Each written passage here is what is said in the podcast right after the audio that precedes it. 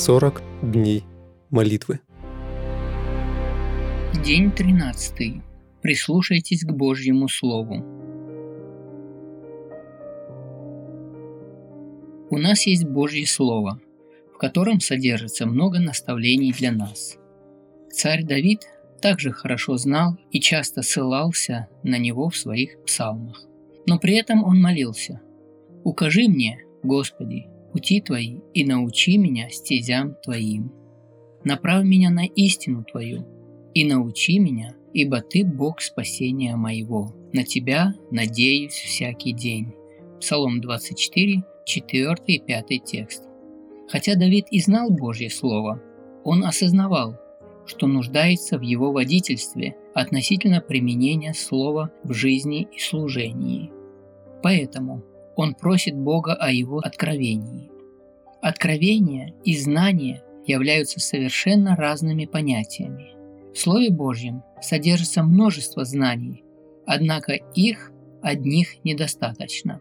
Нам нужно услышать, как применять Его Слово в нашей жизни.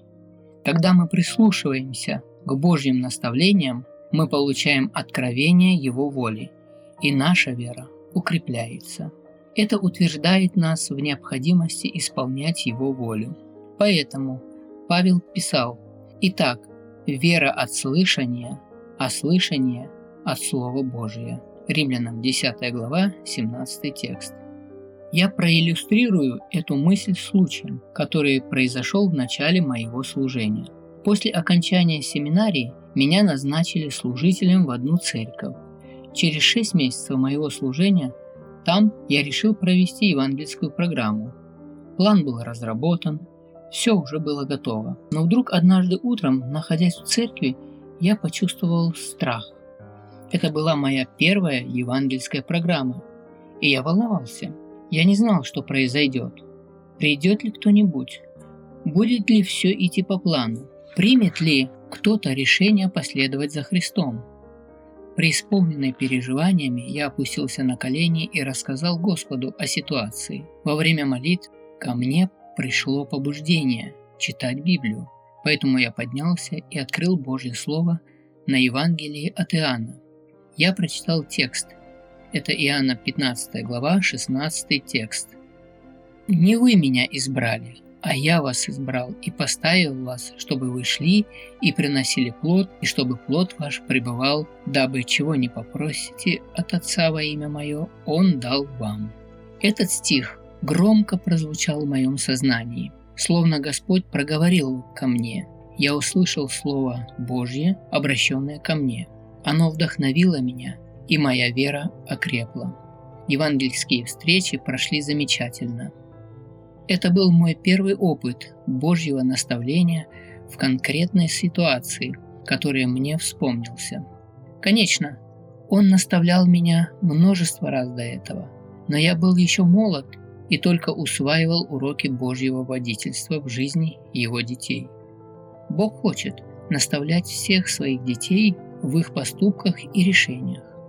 Наша задача – смиренно искать Его водительство и ожидать, когда его воля станет очевидной.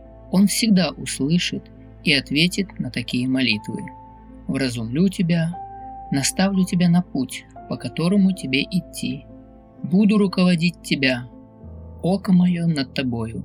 Псалом 31, 8 текст.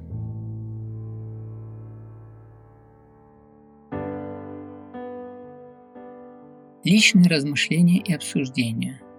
В чем разница между получением знаний и откровением из Слова Божьего. Что нужно делать, чтобы получить Божье водительство? Запишите одно или несколько обетований о Божьем водительстве. Поделитесь опытом из вашей жизни, когда вы получили Божье откровение из Библии. Молитвенное задание. Обратитесь к вашему молитвенному партнеру и обсудите тему дня – Помолитесь вместе с Ним о том, чтобы Бог крестил вас Святым Духом, о том, чтобы Бог возродил вас и свою церковь, о том, чтобы Бог наставлял вас во всех аспектах вашей жизни, о людях, которых вы включили в ваш молитвенный список.